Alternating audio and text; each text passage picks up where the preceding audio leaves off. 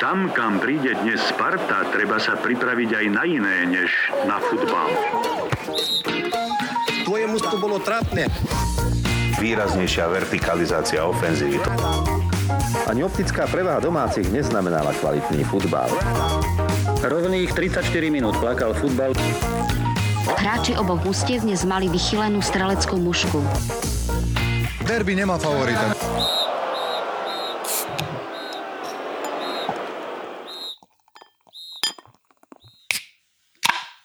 Zdravá čiary, epizóda s číslom 76, prosím pekne. Gary Zix a Gary otvoril, to som ja, nechcem o sebe hovoriť v tretej osobe, lebo je to divné. Pírel zelený jačmeň. Ježiš, je to pekne ďalšia špina, ale tak držím sa inak, držím sa, držím týždeň a pol na nealku. Mám to prosím pekne do 3. decembra mi to vychádza, takže ešte sú to skoro 3 týždne celé. Ale dá. Krásne, myslím na teba. Čo si otvoril ty? Ja som otvoril alko, prosím pekne. Čaute inak. Ja som otvoril pivko, čo som si doniesol bola kedy dávno ešte v lete, keď som bol vo Viedni, tak som tam zabudil do jednej takej pivotéky a zobral som si ti taký nápoj, ktorý sa volá, že His IPA Európa a je to normálne zabalené v takom papieri, vieš, ako, ako také nejaké víno alebo taký nejaký archívny koniak bez brandu, vieš, ktorý je niekde schovaný, že aby tam slnko to nezničilo a mal som ti to odvtedy v chladničke, no a teraz dneska som sa rozhodol, že ho otvorím. Je to mandarinková IPA. odpornú hru tu hráš, kamarát. Ale počúvaj ma, to, to je ešte dobré? Toto, koľko má trvanlivosť takéto? Neviem, ležiaky sú takže pol roka, nie? Ale... Vieš čo, ako ktoré hovorím, písali, že no, 2023, nejak tuším február to končí, máš to mať v chlade a v tme. Čiže Aha. ja som to mal celý čas vlastne v chladničke, to tam proste 3 mesiace zavadzalo úplne celý čas, ale vlastne bolo to tam. A hovorím, že celé je to potiahnuté takým papierom, takže vlastne ani svetlo na to nedopadá. No a aké to je teda? Teda? Výborné, fantastické. Zatiaľ som si dal iba jeden gog, idem si dať druhý. Fantastické. Percenta to má aké? 7,2. Aj, aj, aj, tak to už, hej. Toto, tieto ovociny to už musí mať. Predpokladám, to je mhm. tretinková flaštička, hej? Tretinka, hej, hej, hej. No však to tak akurát na, na takú rážu. Taký Môj má koľko? 0, 5? Či koľko majú tieto 0,05 alebo koľko majú tieto, tieto nejaká, alebo 0,0, neviem. To neviem, no ako ktoré bírel by mal mať 0,0 podľa mňa. Nie, 0,5 má tento. 0,5? Aha, zelený jačmeň. Ale na plechovke je napísané s bírelom nenafúkaš, tak. Aha, hej, hej, to je aj na jednom Mikeleri. Mikeler má takú sériu, volá to, že non-alkohol, ale že niekedy je to, že low alkohol. Áno, low alkohol sú, áno. Takže oni robia, že ten low alkohol sa pohybujú kľudne okolo toho 1, hej, že 0,9 alebo tak nejak. Čo je hrozne zradné, lebo vyzerá to pre mnoho ľudí, ktorí nevedia, ako nealkoholické pivo. No a to keď si dáš dve, tak akože zase niečo tam môže byť, hej. Takže treba si na to dávať samozrejme pozor. No to je také v podstate, to je fajn, ale na šoferovanie to asi moc není úplne. Že akože jedno by si asi prežil, ale tri si nedávaj. Aj neviem, tieto 0,5 kebyže dáš tak, že 4 od smedu, tak možno, že čo jemne by si, ale vieš, že, vieš, že aká je na to vlastne tak taktika, a to teda neviem, ale kamarát túto Stánko čarovne mi rozprával, že má kamarátov takýchto dopravákov policajtov a že vraj, keď máš tak, že fúkneš, že, že 0,15, tak on, oni potom ešte pol hodinu musia čakať, potom máš druhý fúk po pol hodine a potom, ak by si stále dačo ešte, že nemáš 0,0, tak môžeš požiadať o krvný test, vieš, a t- tým pádom ano vieš, kým tam prídete na ten, na ten krvný test, kým sa tam dostaneš na rad, odoberú ti to všetko, musíš do nemocnice alebo kde s tebou. Veľmi ti to nepomôže, lebo tam v tej krvi, to, z tej krvi to až tak neodbúraš úplne rýchlo, vieš. No ale keď máš 0,05, že fúkneš úplne, že neviem, 0,0 nič, tak možno, no. že za nejakú 3 čtvrte hodku, kým sa dostaneš tam, tak dačo odbúraš. Hej, hádam, nie? to je možné, no, ale tak trvá to, no to odburávanie je vždycky výrazne pomalé, ale áno, máš pravdu, asi pravdepodobne by to trochu helfo. Ale tak bavili sme sa o to, nebudeme tu podporovať žiadne pitie pred šoferovaním. Presne tak. Áno, my sme, to je my sme strictly anti, áno. Tak, tak, tak, tak. Ja som nikdy teda nešoféroval tak, že by, som, že by som si dal drink a potom, že idem šoférovať. Nikdy v živote. Ja, je to blbosť.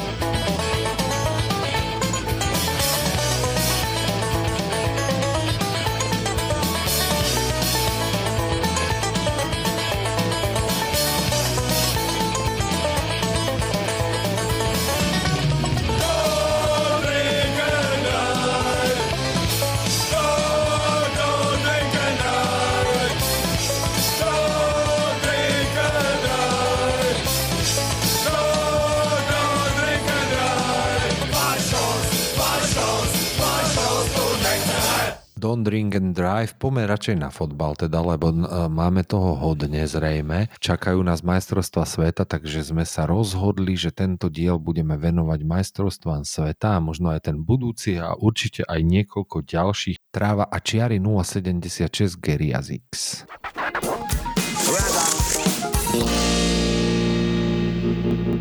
Ja mám stále trošku také zmiešané pocity vôbec, že sa tomu ideme venovať, ale tak akože čo už nám iné ostáva, keď už sme sa dali na fotbalový podcast a urobili sme 75 dielov, tak robíme 76.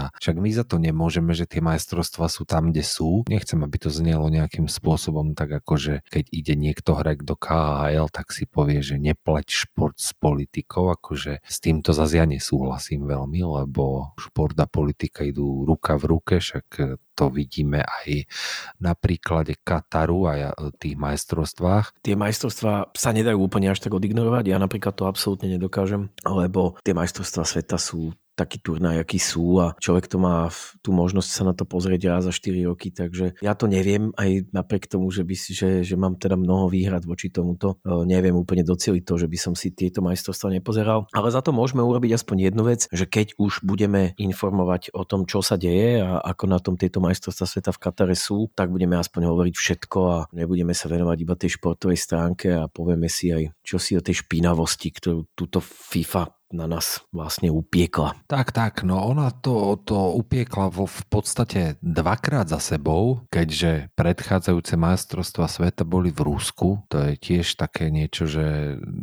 Veľa vravné. S odstupom času veľa vravné a ešte veľa vravnejšie s odstupom tých rokov. No a oni boli vlastne v podstate announcnuté na rovnakej ceremónii, ak ma teda pamäť neklame. Áno. Ja si to celkom dobre pamätám, ako náš obľúbený Sepp Blatter, prezident FIFA, bývalý prezident FIFA, na pódiu stal v Cúrichu, tuším to bolo, a najprv oznámil, že šampión v roku 2018 sa bude konať v Rusku a potom keď oznámil, že rok 2022 bude Katar, tak e, tam zostalo celkom solidné ticho si myslím vtedy, ak si to dobre pamätám. Tam ten list kandidátov bol taký, že bola, bola Austrália v hre, Japonsko, Južná Korea, Katar a USA. Mm-hmm. A mhm. teda v podstate hoci ktorá z tých krajín, keby to dostala, tak si myslím, že všetci si povieme, že super. Už, už ten samotný fakt, že vlastne FIFA musela teraz tesne pred majstrovstvami vydať takéto nejaké, neviem ani ako to nazvať, vyhlásenie alebo memorandum, že aby, sme, aby sa všetci fanúšikovia snažili sústrediť hlavne teda na ten šport, všakže, lebo toto všetko je o futbale, tak už to v podstate akože hovorí samo za seba k tomu, že ani niečo dodať vlastne. Hej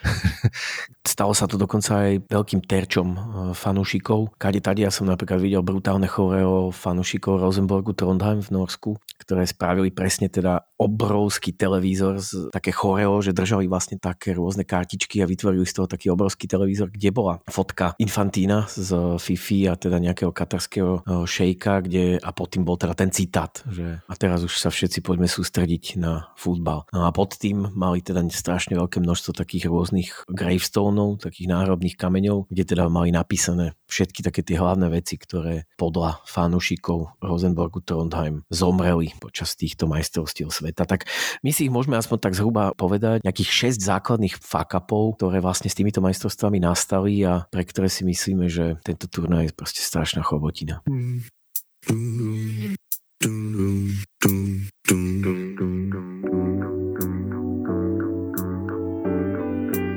The winner, winner to organize the 2022 FIFA World Cup is.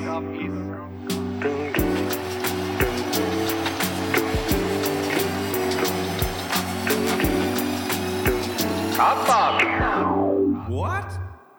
So this is it, bro. Football's coming to the desert. Playing in an air-conditioned dome for people's comfort. Many workers dying building temples of steel. Businessmen are laughing loud about the dirty deal. Officials have new watches, expensive as hell. Temperatures comfortable in the six-star hotel. And some are driving sports cars, the ones from Italy. Girls are sitting next to them, smiling so prettily. Expect amazing. That's what they say. And the people are still amazed today. How the world was cheated Why a man so small? That's his only statement. I'm not the prophet. That's all.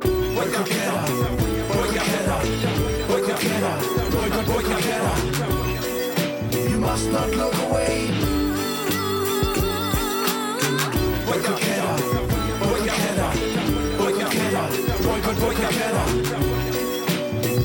Start today.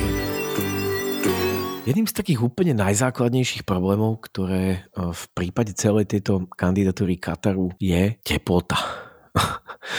Katar patrí v podstate medzi, medzi krajiny, ktoré sú proste úplne antifutbalové a nie je príliš príjemným miestom na to, aby sa tam hral teda nejaký vrcholový futbal. Tie teploty nebudú zase také strašné, ako sme sa báli ešte pred e, nejakým týždňom, ale budú aj tak veľmi, veľmi vysoké. Pohybovať sa budú naozaj okolo tých 28 až 30 stupňov, že to je taký úplný štandard katarský, že čo tam, čo tam bude a aj po zájdení slnka sa to zase až tak príliš e, neochladí. Hlavne keď si človek zoberie, že aká kvalita vzduchu tam je, že to není úplne iba taký ľahko dýchateľný čerstvý vzduch statier. My sme už spomínali, že Christian Eriksen je iba jeden príklad toho, že kde máme vlastne obavy, ak sa teda jedná o zdravie tých hráčov. A tých momentov tam je strašne veľa, že tam sa môže vlastne, vieš, hoci komu sa tam môže. Ježiš, to je jasné. Teraz si zober, že väčšina tých topkových hráčov, ktorí na tom turnaji budú hrať, plne, že nazvať, že väčšina, ale veľké percento, tých hráčov hrá v európskych ligách, hej, že mm-hmm. tí, takých tých, že top svetových hráčov v podstate hrajú v európskych ligách. A zober si teraz, že tie teploty v Európe sa, dajme tomu, keby sme to mali nejak spriemerovať, tak pohybujú teraz okolo tých 10-15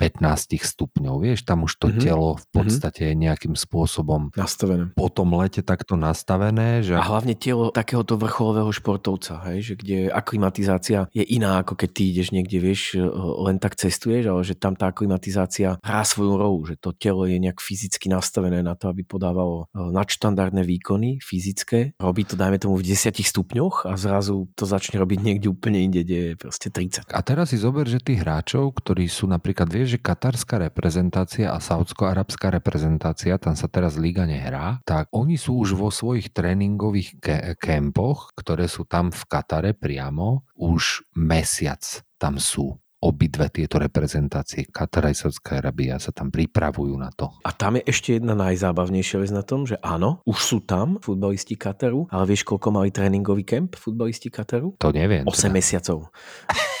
je to najdlhší tréningový kemp v histórii uh, všetkých futbalov pred majstrovstiev sveta. 8 mesiacov má katarská reprezentácia sa pripravuje v rámci tréningového kempu na tento turnaj. Tam sa nič iné ako postup nepripúšťa. Podľa ambície, vieš, katarské ambície. To tam cítiš na každom kroku. Ježiš Maria, tam budú podľa mňa ambície na, na 2x0-0. Vráťme sa teda k tomu, že prečo nie Katar. To je inak celkom zaujímavý koncept, podľa mňa sme zvolili, že otvárame vlastne, môžeme to nazvať kľudne toto ako taký prvý špeciál ku katarským majstrovstvám a hneď prvý špeciál je, že prečo nie Katar. Každopádne, no čo sa týka tejto teploty, tak to teda môže zasiahnuť nielen tých hráčov, ale aj tých fanúškov, tak lebo vieš, vieš, predsa len e, prídeš tam z Anglicka, alebo však aj treba zo Slovenska, vieš. Teraz tieto teploty, ktoré tam sú a nie všetci fanúškovia majú peniaze na to, aby si tam bukli tie 5-star hotely, alebo dokonca nielen, že hotely, ale tam sú aj také tie, že pozeral som si oficiálnu stránku katarských majstrovstiev a tam máš aj tie, že cruises, vieš, to môžeš, mm-hmm. tam môžeš bývať na lodi počas celých majstrovstiev okay. a máš, že, že luxusné cruisery a tak. A mm-hmm. pre tých, ktorí nemajú až tak veľa peňazí, tak tam postavili v púšti také to mestečko z takých kontajnerov plechových. Videl si to? Videl som to, videl som to a najviac som sa bavil hlavne na tom, že oni to teda argumentovali tým, že to robia pre prírodu, lebo je to strašne udržateľné. že normálne hovorili, že to takto to je, že nestávame žiadne túto hotely, ale že pekne sme toto postavili a keď to všetko skončí, tak to pekne pobalíme. Tak, tak, no takýto problém s tým je, že, tak, tak, že, že v podstate toto sú už vraj jediné miesta, ktoré tam ešte pre fanúšikov sú. Všetky tie drahé hotely sú už dávno, že fully booked na celé majstrovstva. Takže keby si si chcel teraz kúpiť lísky a odcestovať do Kataru, tak už ti zostane len tam možnosť bývať v tom kontajnerovom mestečku a tie ceny za noc v kontajneri začínajú na 260 eur podľa vybavenia stanu, ale to sú tie najlacnejšie. Nech sa páči. Za iných okolností by to bolo celkom v poriadku. Tá suma tam aj tak pohybuje proste v astronomických cenách za nejakú izbu, keby si tam chcel byť v hociakom hoteli, normálnom, bežnom, štandardnom nejakom 3-4 hviezdičkovom hoteli, tak proste tie, ak tam vôbec také niečo existuje, ak tam není všetko len 5 hviezdičkové v tej dole. Takže, takže tak, no, bývať akože v unibobunkách je to samozrejme, na jednej strane by to mohlo byť v pohode, keby to nebolo také smutné vlastne v prípade tohto Kataru. Viem si predstaviť, že keby takéto unimobunky urobili nejakí Briti na majstrovstvách Európy alebo niečo také, takže by to tam bolo celkom ocenené samozrejme, len to by zhorelo samozrejme následne na to ešte v ten večer. Ale všetci by sa, by sa to zapálilo určite eh, rozkašenými Britmi, ale toto je také smutné. No. Akože, no ja by som tam teda nešiel, ale neviem, keby hrala slovenská reprezentácia, tak tiež by som asi nešiel do Kataru na majstrovstva sveta. A vieš čo, ani keby som mal tie prachy, tak by som tam nešiel asi. Mňa tam nič neláka. A to není úplne zážitok, ktorý chceš urobiť, lebo prečo tam ísť? Na čo? Inak vedel si o tom teda vlastne, ak teda sa môžeme trošku posunúť, že každý, kto príde na tento World Cup, si vraj bude musieť downloadnúť nejakú aplikáciu do telefónu, ktorá v podstate bude non-stop trackovať akože všetku aktivitu, ktorá na tom tvojom telefóne prebieha, vieš. A ja si teda, akože toto som čítal normálne v solidnom plátku, neviem teda o tom úplne viac, ale neviem, trošku mi to prípadá možno, že nezrealizovateľné, lebo neviem si predstaviť, že, že v iPhone sú totiž asi všetky tie apky nejako sandboxované, alebo taký výraz je to, že vlastne oni by nemali mať dosah na nič iné v tom telefóne ano. a mal by si poľahky byť schopný vypnúť aj uh, tracking, aj čokoľvek iné na tej apke, takže nie som si úplne istý, že či táto informácia je pravdivá, ale že vraj apka bude povinná pre každého návštevníka. Ja som presvedčený o tom, že tá apka určite trackuje, že to je úplne jasné, jak každá iná apka samozrejme, ale myslím si, že tam ten Apple to by to mal byť schopný vypnúť, no ale tak uh, neviem, oni by mali mať to, to pravidlo, že neposúvajú vlastne týmto third parties veci, no ale tak Boh vie. Sometimes maybe good, sometimes maybe shit. Rozprávame o niečom, čo nie úplne súvisí až tak so samotným turnajom, ale súvisí to s klubovým futbalom v Európe. A tým je vlastne to, že tým, že ten turnaj sa nemohol diať v lete, čiže v tom štandardnom čase, kedy majstrovstvá sveta sa konajú, tak bola vlastne taká jediná možnosť, že, že sa to teda urobí takto na zimu. Ten, kto na tom trpí, tak je samozrejme hlavne klubový futbal, keďže vlastne všetky súťaže v Európe, ale vo svete sa museli prerušiť. Ne, nehovoriac o tom, že obrovské množstvo futbalistov sa len tak vlastne zranilo tesne pred a sú z toho také trošku väčšie tragédie aj pre týchto futbalistov, keď tesne pred majstrovstvami sa im tam nepodarí dostať. Ale aj to prerušenie tých lík, no, je to taká jedna z tých vecí, ktorá neuveriteľne zasiahne do chodu toho, ako to bude vyzerať. Najbližší futbal v Anglicku sa hrá, tuším, až po Vianociach. Vlastne do Vianoc Boxing v Day, už, tuším, je Boxing to, Day, no, no, tuším 26, 26, tuším, no. hej, hej. Takže vlastne uh, to je tiež taká úplne, že taká veľmi zvláštna vec, že, že nejak tie ligy sa rozbehli a v podstate my nikto nevieme, že v akom stave uh, budú pokračovať. Koľko futbalistov kto kde bude mať, koľko bude zranených, koľko bude unavených, lebo reálne vlastne po tých majstrovstvách sveta tí futbalisti dostávajú aj také, že dlhšie voľná, hej, opúšťaky z klubov. Môžu si zoddychnúť niekde e, na nejaký dlhší čas, oveľa neskôr majú nástup. No a teraz proste musia sa vrátiť späť a nehovoriac o tom, že budú mať týždne a veľa týždňov, kedy sa budú hrať napríklad v Anglicku tri zápasy týždenne. Takže Kedy je naplánované inakšie finále? 18. december. 18. december a 26. decembra sa hrá vlastne už Premier League, takže to máš 8 dní. No ale to nebudú hrať hráči tam, to neexistuje. To neexistuje, že by si ísť z Kataru z takejto teploty aj e, z takejto klímy mohol ísť do Burnley o 8 dní Mm. na to, vieš. No jasne. A hral tam s chlapcami, e, vieš čo, Čo hrali plejko. celý čas. Plejko. perfektne vymyslené, fakt je to geniálne vymyslené. Tak ako samozrejme sú ligy, ktoré majú nejakú túto zimnú prestávku, ale aj tie asi budú musieť tú zimnú prestávku skrátiť kvôli tomu, že už teda začínajú tieto majstrovstvá. Vidíš, napríklad slovenské, slovenskí fotbalisti nemajú až takéto problémy, pretože Slovenská liga sa končí a začne sa až niekedy v marci, tuším, takže keby sme sa tam dostali, tak nemáme problém. Jediný problém máme, že sme sa tam nedostali. To Slováci sú vlastne tí prví, čo sa rozhodli bojkotovať tento turné. Áno, áno, takto by som to tiež nazval, takto by Mm. som to, sa, sa k tomu postavil. My sme vlastne jedna z tých takých krajín, ktorá vždy má to, ten cit pre toto, vieš, že to zabojkotujeme, lebo však na Slovensku ľudské práva a špeciálne teda môžeme kľudne aj premostiť znovu do, um, do tých problémov, ktoré sa s katarskou organizáciou spájajú a to je napríklad správanie sa katarskej vlády a celkovo toho establishmentu tam k menšinám alebo treba k sexuálnym menšinám, tak to samozrejme bolo publikované niekoľkokrát, že LGBTI komunita to tam bude mať veľmi, veľmi ťažké a celkovo aj e, ženy ako také, totiž to v Katare je taký zvyk, že keď príde párik do reštaurácie, tak všetci sa bavia iba s manželom a žena je braná ako, ako property manželova, takže už aj čo sa tohto týka, povedzme si, že pritiahnuté, e, pritiahnuté za vlasy poriadne. Vieš, že len, len manželský sex je akceptovaný, inak ti hrozí, keby si tam prišiel s priateľkou, tak e, za sex mimo manželský ti hrozí až 7 rokov väzenia podľa katarských zákonov. Kto vie, ako sa budú tieto veci počas majstrovstie sveta dodržiavať nejakým spôsobom. Anglická fotbalová asociácia napríklad už e, zverejnila nejaké také, že do's and don'ts, nejaké pokyny pre priateľky fotbalistov a tam samozrejme sú uvedené aj také veci, že vhodné oblečenie, zákaz pitia alkoholu pre ženy, je tam, že aj zákaz selfies, vieš.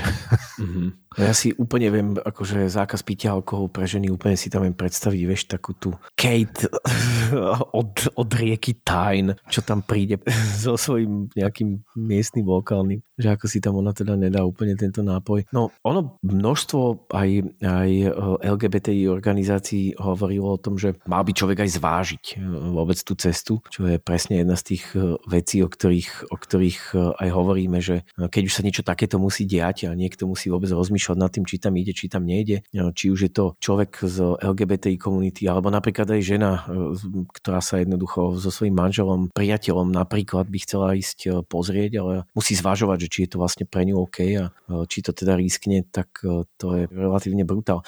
Ja som napríklad bol veľmi prekvapený, že homosexualita ako taká je tam trestná pod tými teda akože drakonickými trestami a teda minimálne nejakým pobytom vo vezení, vlastne iba mužská. Že akože ženská tá je v pohode, vieš, kat, katarskí šejkovia s tým až tak nemajú až taký problém. Tie tresty sú tam výrazne, výrazne horšie pre uh, mužov homosexuálov, takže boh vie, no, je to, je to jedna z tých vecí, ktorá je podľa mňa veľkým bílagom na tom celom a ja si pamätám ešte, že Seb Blatter, ktorý, ktorého sa na toto pýtali, hovoril, že veď to je úplne v pohode, však veď všetci sa môžu zdržať sexuálnych aktivít v tej krajine to je proste taký mentálny svet Sepa Blattera, ale inak keď už sme pri mentálnom svete no, Sepa Blattera, skúsim premostiť na, na kapitána Tottenhamu Spurs, ktorý samozrejme dodal no, tomu všetkému krásnu korunu porozumenia. Hugo Loris sa vyjadril a patrí medzi takých veľmi verbálnych zástancov majstrovstiev sveta v Katare, aj keď teda hovorí, že nemuseli by tam byť, že, že vie si predstaviť, že by to bola futbalovejšia krajina, tak zároveň ako kapitán francúzskej reprezentácie povedal, že si na seba ani nedá dúhovú kapitánsku pásku, lebo že si myslí, že treba Katar rešpektovať a že on sám vo Francúzsku má pocit, že keď prídu cudzinci, tak by sa mali správať podľa francúzských zákonov a pravidiel, tak práve preto si myslí, že by sme mali teda rešpektovať Katar. Tak to je kapitán Tottenhamu Hugo Lloris a jeho mentálny svet veľmi blízky tomu Sepovi Blatterovi.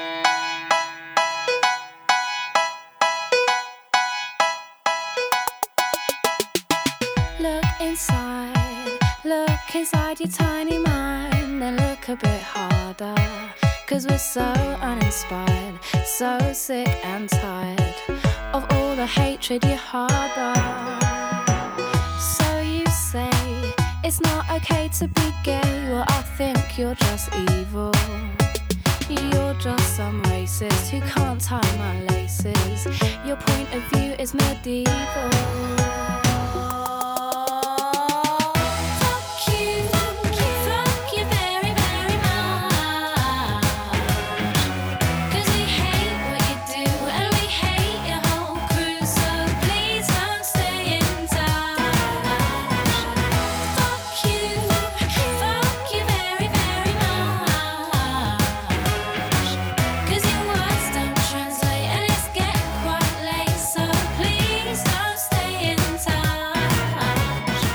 Ale vieš, niektoré organizácie futbalové, európske, sa vyhradili teda takým spôsobom voči tomuto, že napríklad Dánska futbalová federácia zakázala futbalistom si zobrať svoje manželky so sebou, pretože museli by tam platiť za ich ubytovanie a všetky náklady spojené s pobytom. A oni vlastne povedali, že nechcú platiť, alebo že nechcú dávať peniaze ľuďom, ktorí porušujú ľudské práva, takže dánske manželky nepocestujú, pocestujú iba futbalisti. Dáni inak patria v podstate aj medzi tie reprezentácie, ktoré nebudú mať logo svojej krajiny, nebudú mať krest a vlajku, lebo vlastne výrobca, dánsky výrobca oblečenia, ktorý sponzoruje dánsku reprezentáciu, to je Hummel, vlastne vyrobil dresy, ktoré sú kompletne, že all red a sú tam len embosované znaky, ale nie je ich teda vidieť. Takže aj takýto prístup sa dá. Norská fotbalová reprezentácia napríklad neposiela vôbec žiadnych funkcionárov na majstrovstva ako súčasť e, protestu, takže prídu skrátka iba fotbalisti a tréningový tím, lekári, maséri a to, čo teda nevyhnutne musí prísť s futbalistami, inak nepríde nič. Jeden z ďalších veľmi kritizovaných vecí je samotná cena, ktorú tieto majstrovstvá sveta e, budú stáť a koľko vlastne peňazí a prostriedkov sa už minulo na to, aby, aby sa tieto majstrovstvá konali. A tie čísla sú fakt, že relatívne dosť brutálne. Tie sumy sa uvádzali hlavne v dolároch. Celkovo tieto majstrovstvá sveta od roku 2010, tuším, alebo 2011, keď sa do nich začalo investovať, za presne 11 rokov minul Katar na tieto majstrovstvá 220 miliárd amerických dolárov. Tá suma je neskutočná, naozaj neskutočná. Špeciálne, keď si vlastne vezmeme, že teraz aktuálne najdrahšie majstrovstvá posledných 30 rokov boli tie v Brazílii, ktoré stali 15 miliard dolárov. Cena všetkých majstrovstiev sveta od roku 1994 po rok 2018 dokopy je 45 miliard dolárov zhruba cca. A katarské stoja 200 Jedna štvrtina. To je Neuveriteľná vec. Samozrejme, ono to súvisí hlavne s tým, že čo všetko ten Katar musel tam postavať. To znamená, že všetko. oni vlastne urobili kompletne celú infraštruktúru, museli postavať všetky štadióny. Tie peniaze, ktoré sa len tak vlastne vyhodili do luftu, sú, sú podľa mňa úplne že neuveriteľné. Zároveň v Dohe napríklad postavali metro, aby sa tam dalo vlastne presúvať. A prúserom na tom celom je, že vlastne všetky tieto štadióny sa nachádzajú v horizonte asi približne 30 km od Dohy. To znamená, Doha je centrálnym miestom a všetky tie štadióny sa postavali vlastne v takejto dostupnosti. To znamená, že niekoľko kilometrovej dostupnosti od hlavného mesta, čo znamená, že opäť nejak regionálne tam nikto sa nezamýšľal nad tým, že možno by sa dalo pomôcť aj, aj e, nejakým menším častiam, ale to už možno nejak si vedeli oni nejako vyhodnotiť. Ekonomicky podstatou je, že za 220 miliard dolárov sa proste len tak vyhodilo do luftu, pretože sa niekto rozhodol, že je dobrý nápad urobiť majstrovstva sveta v krajine, ktorá je absolútne nefutbalová a nemá ani jeden akceptovateľný štádion. No teraz už má, len čo s nimi no bude má. robiť? A áno, presne tak. Napríklad, keď sa v roku 2010 vyhlásil táto dvojička Rusko-Katar, tak v tom čase, kedy sa vyhlasovalo, že majstrovstvá sveta 2022 sa budú hrať v Katare, neexistovalo vôbec mesto, v ktorom sa bude hrať finálový zápas. Finálový zápas sa hrá 18. decembra a hrá sa v meste, ktoré sa volá že Lusail, kde vlastne ten najväčší štadión, taká tá akože ikona katarských štadiónov. Tento štadión je postavený v meste, ktoré v roku 2010 neexistovalo. Bola tam púšť, nič tam nebolo a oni za tých 10 alebo 11 rokov jednoducho postavali nielen tento štadión, ale postavali aj mesto, v ktorom sa bude hrať finále majstrovstiev sveta.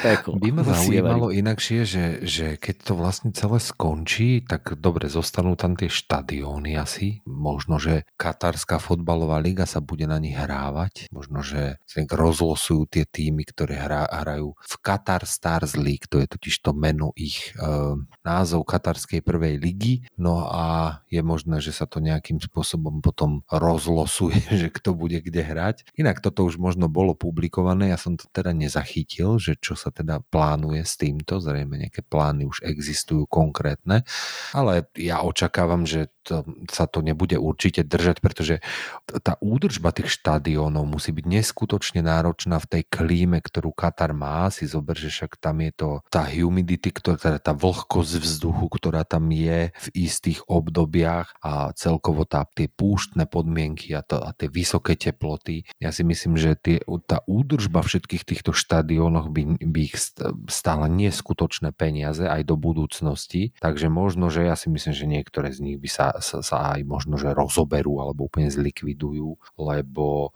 však všetky z nich sú klimatizované. Vieš si predstaviť, koľko len musí stať klimatizovať taký štadión pre 60 tisíc ľudí, vieš. To je... Šialenosť, úplná šialenosť. V podstate niečo, čo, čo sme videli už a čo je vlastne aj problémom celkovo tohto moderného športu, že toto sa stalo totiž v Číne, že, že tam obrovské množstvo týchto štadiónov zostalo stať a um, postupom si uvedomili, že tak pardon, no, že tak uh, toto môžeme rozložiť, hej, lebo nám to tu chradne a nebudeme tam ani elektriku za to platiť, že sa im do toho vlastne moc nechce. No a tento istý prípad sa, sa asi možno bude diať aj tu, aj keď uh, obávam sa, že keď to bude stať, neviem, 10 tisíc uh, dolárov denne, nejaký ten štadión a elektrika, klíma na ňom, tak že Katar je aj presne ten, ktorý by to dokázal mať aj v piči vlastne celé. A Že to bude platiť. bežať.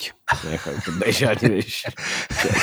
Každopádne budú, budú krásne fotky. Kto vie, či to bude o 5, o 10, alebo o 20, alebo o 30 rokov a keď už tie štadióny budú chátrať, lebo ja si myslím, že chátrať budú, tak e, sa tam potom budú možno fotiť pekné fotky. Reklamné kampane sa tam budú fotiť. Instačiky sa tam budú žhaviť. Dobre, povedzme si ešte niečo k e, samotnému otrokárskému systému, akým sa tie štadióny de facto stávali. Jedna z tých ďalších výhrad je práve tá, že je absolútne netransparentne vedený sumár toho, čo sa všetko pri stavbe týchto e, štadiónov vlastne stalo. Jednu z takých najväčších úloh tuto zohral vlastne britský Guardian, ktorý cez ambasády, cez India, Bangladeš, Nepál, Sri Lanka a Pakistan, cez týchto 5 krajín, ktoré ako v podstate takí gazdarbajteri tvorili obrovskú väčšinu, bolo to tuším až 70% všetkých pracovníkov zahraničných, ktorí teda boli súčasťou tejto výstavby šialenej, tak podľa zistení Guardianu e, 6750 ľudí z týchto krajín, veľmi často vo veku od 20 do 40 rokov, čiže ľudia v produktívnom veku, zomreli na prirodzené úmrtia. To je v podstate jedna z takých základných vecí, taký základný bod, o ktorý sa teda Guardian opieral. To znamená, že minimálne sa čaká, alebo teda odhaduje sa, že 6752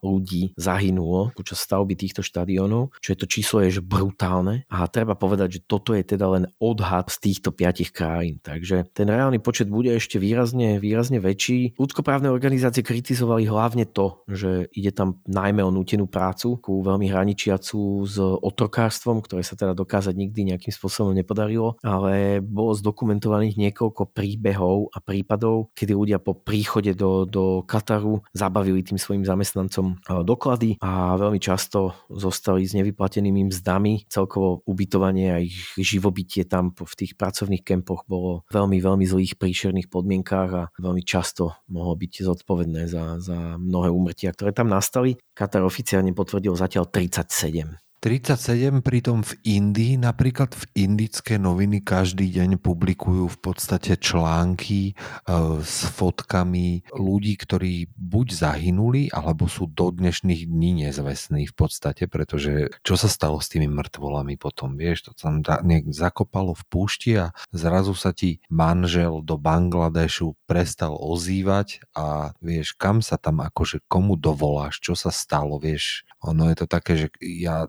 sám neviem, že ako to bolo dobre aj zdokumentované, že kto tam ako mohol prísť. Predpokladám, že sa tam najímalo cez rôzne pochybné organizácie, ktoré lanárili robotníkov špeciálne z Indie, z Bangladešu a presne týchto krajín. No a ono to bude, vieš, ve, tam je ten problém, že toto, to, to dokazovanie je zrejme veľmi ťažké v tom, že, no. že mnoho z tých ľudí, ktorí tam prišlo pracovať, tam prišlo pracovať v podstate nejakým spôsobom nelegálne, alebo teda ak tam prišli nejak legálne, tak tie údaje o nich má katarská administratíva, ktorá pravdepodobne nebude priznať, vieš, že ich nezverejní. Hej. Tá základná výhrada zahraničných médií bola v tom, že keď prišlo k týmto umrtiam, tak sa napríklad nerobila nikdy bitva. Čiže sa len konštatovalo, že je to prirodzeným umrtím a keď prídeš na to, že je tam 6 tisíc ľudí medzi 20 a 40, ktorí zomrú prirodzeným úmrtím z, z piatich krajín sveta sú všetci, tak je to také smradlavé. No. Tak ono aj tie firmy, ktoré to tam stavali rôzne,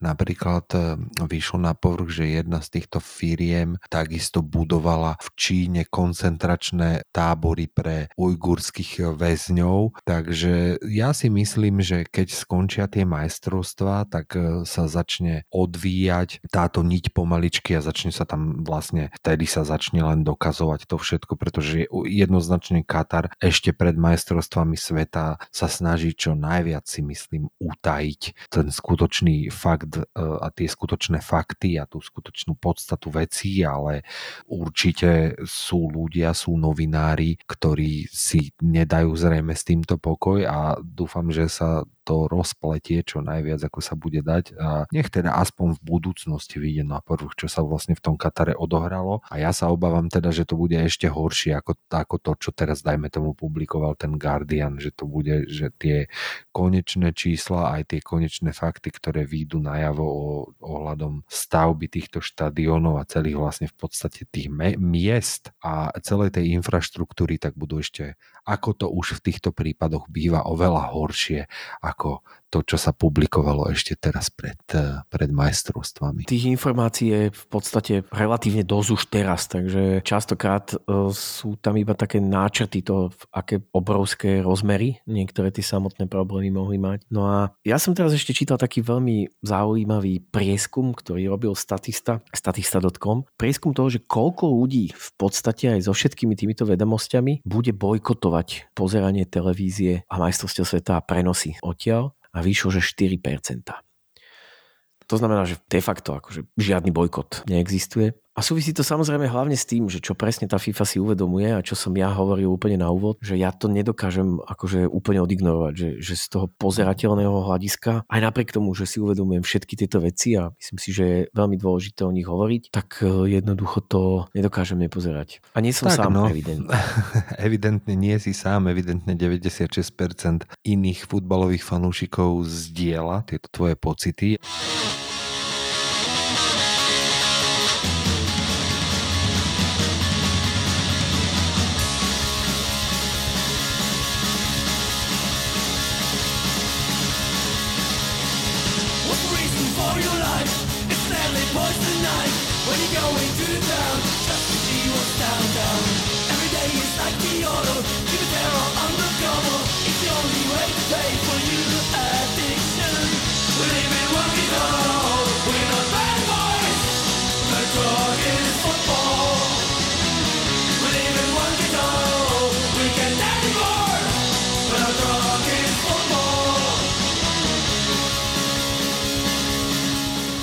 Ďalším problémom nebudú len eh, tie veci, ktoré sme my už tu zmienili, veci, čo sa týka minulosti. Štadióny sú postavené, mŕtvi sú mŕtvi, už ich nikto nevráti. Uvidíme, že čo sa bude diať už teraz počas toho turnaja, keď tam pricestujú tí fanúškovia. Nebude to zrejme nič moc, pretože v organizátori očakávajú, že fanúškovia budú tráviť akože väčšinu svojho voľného času v hoteloch, na tých, ktorí budú ubytovaní, alebo v shopping centrách, ktorých je tam vybudovaných teda akože požehnanie v tom Katare. No jediný problém je, že to všetko toto je dosť predražené a čo v podstate akože tam tí ľudia budú akože takto robiť, ja si to neviem predstaviť celkom. Nakupovať.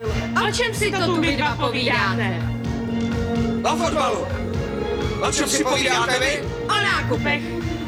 Si zober si takých anglických fanúškov a ak nebodaj tam ten anglický tým vydrží do nejakého semifinále, možno aj finále, čo ty vieš, čo tam bude robiť toľko tisíc anglických fanúšikov, chápeš, akože kde nakupovať, akože čo nakupovať, kde, ako, Bude to a špeciálne pri tých, pri tých cenách drinkov, orientačné ceny nápojov boli tak zverejnené a pivo, flaška piva bude stať v obchode z 10 eur, 13 eur na 13 eurách bude začínať cena v reštaurácii a samozrejme, že to bude len akože na určených, striktne určených miestach, v Katare nie sú žiadne puby ani nič také. Bude sa to dať, v týchto baroch sa bude dať pivo kúpiť 3 hodiny pred začiatkom zápasu a hodinu po konci zápasu potom je stop. Jedna z takých tých vecí, ktorá v Katare funguje, sú sa to, že športové kluby a sú to vlastne, nazvime to nejaké pohostinstva, kde sa teda pozera šport. No a počas týchto majstrovstiev sveta tieto športové kluby budú čapovať aj pivo. Je to jedno z tých miest, ktoré bude mať túto licenciu a tam sa tie sumy pohybujú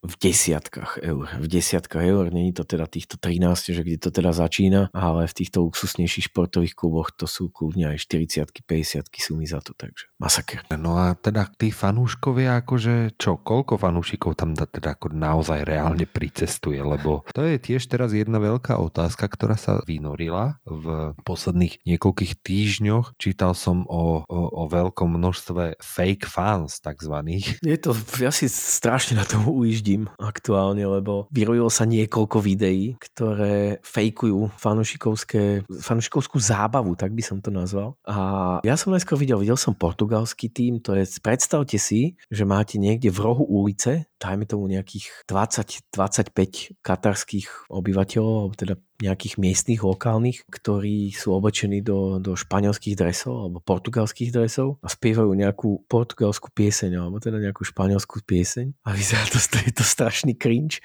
Je to vlastne tá úplne najväčšia cringe vec, vec kedy vlastne Katar sa snaží simulovať dobrú náladu a atmosféru eh, fanúšikov, ktorí tam zatiaľ ešte nie sú a my vieme, že oni tam ešte nie sú, ale už sa tam snažia tváriť, že ako keby tam už teda fanúšikovia tímov boli. No a kráľovskú korunu tomu nasadili dneska anglickí fanúšikovia, neviem, či si to videl. Nie, nevidel, nevidel. Tak dneska bolo video o fejkových anglických fanúšikov, ktorí spievajú pesničku It's Coming Home a samozrejme všetci to boli lokálni katarčania oblečení v rôznych dresoch anglických a mávajúci anglickými vlajkami a spievali It's Coming Home, ale nevedeli slova. Čiže, čiže vlastne nevedeli úplne dobre zakryť, že, že sú to nejakí komparzisti miestni. No, je to ne, toto je najväčší cringe asi, aký ja som videl v histórii podľa mňa všetkých majstrovstiev sveta. Mať falošných lokálnych fanúšikov, ktorí sa tvária, že je to tam strašná švanda. Bez jediného pohára piva v ruke samozrejme. Vieš, britskí fanúšikovia.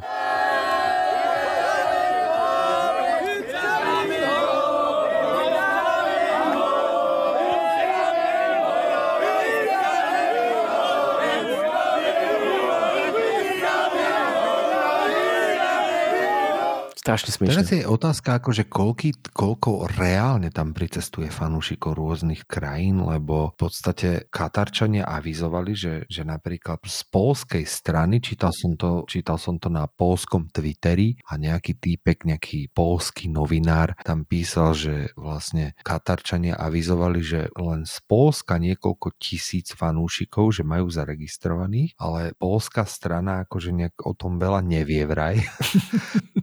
Takže oni predpokladajú to, že na tie zápasy príde kopec polských fanúšikov, ktorí vôbec nie sú z Polska, ale budú to proste akože lokálni Katarčania, ktorí sú nejakým spôsobom zaplatení na to, aby tam išli a akože urobili tam na štadiónoch nejakú tú atmosféru tomu polskému týmu, lebo ja neviem, z Polska, keď tam príde, vieš, že 2000 ľudí na 60 tisícový štadión, tak nemôžeš predsa, nemôže si Katar risknúť také niečo, že tam bude mať na 60 tisícovom štadióne 2000 Poliakov, chápeš? Ja to neviem vôbec odhadnúť, no je to akože brutál, keď si to vezme, že vlastne majstrovstva sveta je turnaj, ktorý je napráskaný, naložený kompletne, všetky štadióny sú plné, vieš. Mm-hmm. Do Normálne. posledného, normálne, hej, do posledného miesta proste vypredané, všade, všetko. Chápeš. A tieto fanúšikovské videá fejkové, ktoré vlastne Katar teraz púšťa von, ma veľmi vydesili. No, akože, že tam to môže byť reálne také, že tí ľudia naozaj neprídu a bude to podľa mňa brutálna hamba. Ešte, ešte to nasadí korunu vlastne tomuto celému. Od začiatku, od podstaty zlému nápadu. Tak si zober teraz, že však, lebo najmenší štadión, ktorý je, v podstate tie všetky štadióny sú ro- robené rovnaké, okrem dvoch, majú všetky kapacitu 40 tisíc divákov, hej? A teraz si zober, že tie skupinové zápasy, dajme tomu strelím hociakú skupinu, že Polsko, Argentína, Mexiko, Saudská Arábia, rozumieš? Ako keby si to nechal na organických fanúšikov, tak na zápas Polsko-Mexiko, ako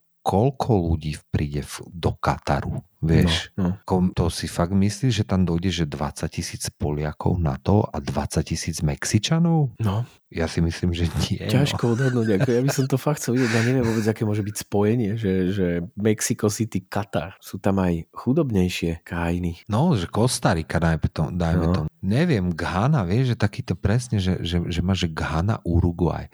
A teraz si zober, že máš Ghana, Uruguay. Koľko ľudí z Ghany bude mať prostriedky na to, aby cestovalo, dajme tomu, do, do Kataru. A v Katare, vieš, keby si to nehal na, na organických divákov, tak to tiež akože koho zaujíma zápas Ghana, Uruguay. A z Uruguaya, ako sa vla- vlastne letí z Uruguaya do Kataru, že na západ či na východ? Na východ. Hej, tak na východ to je jedno, ale každopádne je to ako, že to je 20 hodinový let podľa mňa. Toto je jedna z veľmi, veľmi takých zapeklitých otázok si myslím, že dobre, ceny pív sú jedna vec a isté je, že z toho Anglicka alebo z Nemecka tam tí fanúškovia proste asi prídu, vieš, ale z týchto krajín. No a keď už teraz Katar napumpoval do toho tie tak strašné prachy, ako sme sa o tom rozprávali, tak oni tam predsa nebudú chcieť mať štadióny, že máš, ja neviem, 50 tisícový štadión a máš tam, že 5 tisíc divákov, vieš, ako by to vyzeralo, vieš, ako by vyzeral ten prenos. Hmm. To by vyzeralo ako za covidu, pamätáš si tie Hamba. zápasy No za jasne, covidu? jasne. To nemôže tak byť. Už bolo aj avizované, mnohí novinári sa už na to teda dopredu stiažovali, že tie podmienky, ktoré vlastne Katar si zverejnil, že na kontrolu týchto novinárov, tak tie sú, tie sú veľmi, veľmi striktné. Nemôžu proste si robiť vstupy, odkiaľ chcú z rôznych lokácií. Všetko je prísne stanovené vládou, odkiaľ sa smie vysielať, odkiaľ sa smú robiť vstupy, takisto nesmie sa, nesmie sa vysielať nič, čo by ukazovalo v televízii štátne budovy, dokonca školy, dokonca mešity, nemocnice sú v, sú v tom aj zaradené a takisto akože residential properties, čiže nesmie byť na kamere ani byty ľudí, takisto sídla privátnych firiem, nič nesmie byť v zábere, takže všetko sa bude musieť robiť z nejakých tých umelých broadcastových rúmov alebo, alebo priamo zo štadiónov, kde budú mať tieto štáby určené miesta, z ktorých budú musieť všetko vysielať. To bude perfektne vyzerať všetko. To bude úplne, že organik.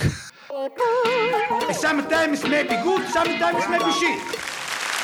Tak toľko 76. epizóda podcastu Trava a čiary. Rozobrali sme si všetky problémy okolo organizácie a prípravy katarských majstrovstiev sveta, ktoré sa k nám blížia. Toto boli Gary a Zix. Prídeme čoskoro aj s novou časťou, kde si rozoberieme už z fotbalového hľadiska to, čo nás čaká. Zachovajte nám priazeň a nezabudnite, že nie len Putin a nie len orgán, Orgán. Orbán orgán, ale aj Sepp Blatter sú všetko totálni smrdi. Čaute. Čaute. Brother.